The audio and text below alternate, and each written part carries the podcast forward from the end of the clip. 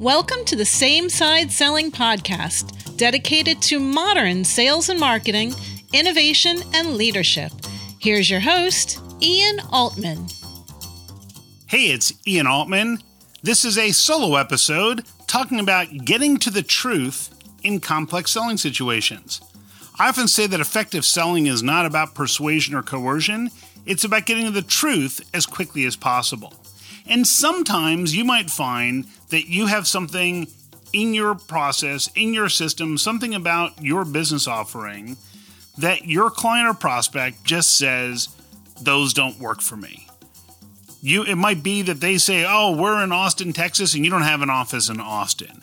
It might be that they say, "Oh, well, you've never done this exact work before." And let me give you a couple of examples of this. So early on in my business career, um, not too early on, it was after I had already started um, started my business, and we had a major telecom company as a potential client. And one of my reps, Steve, was going out to meet with them.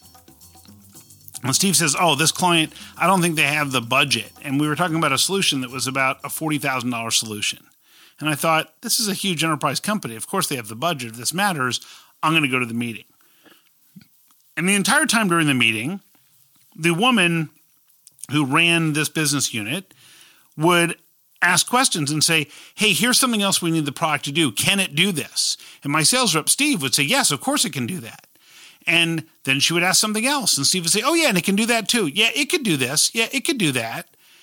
And the whole time I'm thinking to myself, you know, yes, it could do that, but the product really isn't designed to do that. So I interrupted and I said, Mary Ellen, I, I, really appreciate you asking these questions. And I know that Steve is, is right when he says the product could do these things, but I'm not sure whether or not it's the right fit for what you're doing. Could you tell me a little bit more? So as she described more and more, I said, you know what? Yes, the product can definitely do these things, but I don't think it's the right fit for what you're trying to do. In fact, I think to accomplish what you want, you should go down a different path and you should build some custom software that does exactly what you need because even though this product can technically do what you're looking for, I don't think it's going to scale to the level you're going to want it in the future. And she looked at me and she said, "Okay, well, so so Ian, that's great. Have you built systems just like this before?" And Steve started to answer and say, "Yes." And I interrupted him and I said, "Well, you know what? We've built similar systems for pharmaceutical companies and similar systems for manufacturing companies. We've never built exactly what you're looking for. And she said, You know, I've talked to three or four other vendors who have each told me that they have systems that do this already. I looked at her and I said, Well, then I guess you're covered. She says, No, I've been in this industry for 20 years. If someone had something that did this, I would know about it. So tell me, what do you think it would take to do this? And, I, and keep in mind, we came in talking about a forty thousand dollars solution. I said, look, to customize this, to come up with a with a prototype of this, you're going to spend about a half million dollars. To build the full system is probably going to be two or three million dollars, and you're going to spend the better part of a million dollars a year just maintaining this product. And she said, "Hmm, okay." And but you haven't built this exact thing before. And i said you know what? We haven't. The fact that we haven't built this exact thing before does that mean you wouldn't be comfortable moving forward with us? And she smiled and she looked at me and she said you know everyone else has fed me a line of the, about this and you've been totally straightforward. And the fact that you haven't built this exactly for someone else but you're being honest with me about it gives me trust that you can actually do this. So how do we get started? We ended up doing over $15 million in business with that client over the next 10 years. And the important thing here is that what I want you to hear is that it's not because I said yes to everything. In fact, when it looked like we had a dead end, I called it out. So the idea is that what I'm trying to do is get to the fact in these situations.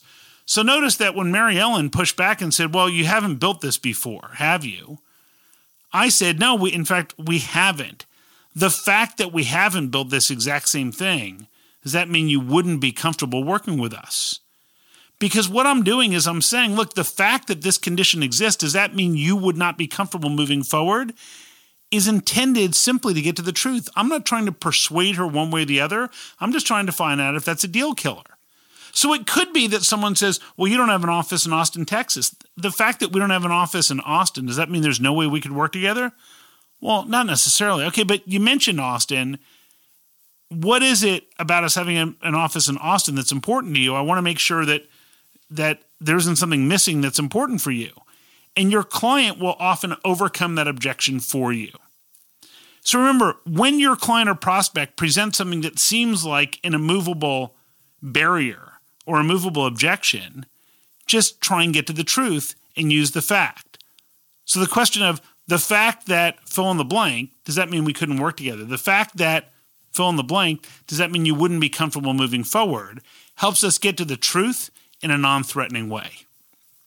Remember, this show gets its direction from you, the listener. If there's a topic you think I should cover or a guest I should have on the program, just drop me a note to ian at ianaltman.com. And please visit the Same Side Selling Academy at samesidesellingacademy.com and give us your feedback on the Same Side Selling Academy and whether or not it may be a fit for you and your business. Have an amazing week, add value, and grow revenue in a way everybody can embrace, especially your customer. Bye now.